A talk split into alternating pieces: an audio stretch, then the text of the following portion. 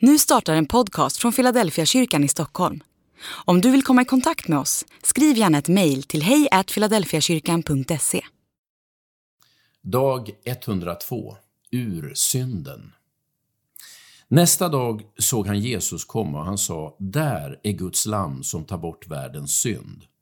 Det är om honom jag har sagt, efter mig kommer en som går före mig, ty han fanns före mig. Johannes kapitel 1, vers 29 och 30. Vad betyder egentligen ordet synd?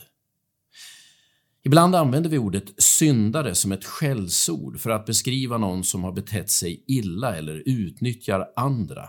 Eller också säger vi att vi syndar när vi äter för mycket godis eller tar en kaka som vi borde låtit bli. Vi använder nästan alltid ordet för att beskriva bristande moral eller felaktiga handlingar.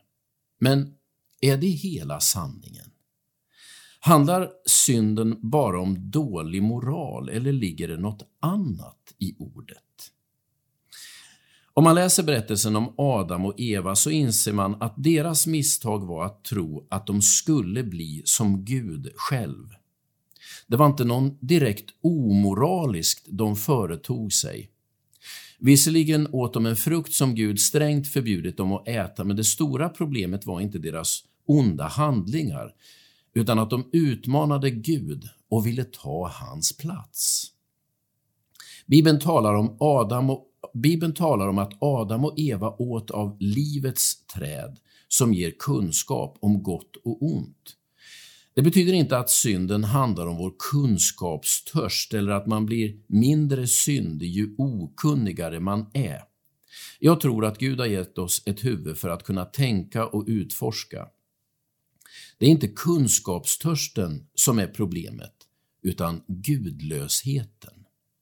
När ormen lyckas lura människan så är det inte kunskapen i sig som lockar, utan att bli som Gud. Ursynden handlar om gudlöshet eller självförgudligande. Att vilja sätta sig i Guds ställe.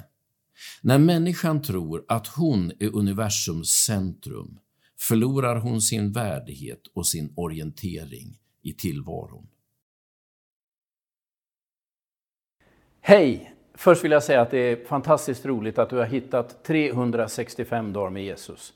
Och jag hoppas att det där verkligen har betytt någonting för dig. Vi har fått rätt mycket feedback från er som tittar och vi har funderat på hur gör vi för att ta det här ett steg till? Vi har nu bestämt att vi ska starta Philadelphia online. Det vill säga en community där du kan få del av våra gudstjänster, av bibelstudier, av poddar, av sådana här typer av böcker som vi ger ut. Det kommer att kosta 99 kronor i månaden för att täcka produktionskostnader. Men för de 99 kronor i månaderna så kommer du också vara med och stödja ett av våra mest behjärtansvärda missionsprojekt. Ett barnhem i Gakwende i Burundi för de absolut mest utsatta barnen. Vill du veta mer om det här, den här möjligheten så gå in på filadelfiakyrkan.se online. Gud välsigna dig den här dagen.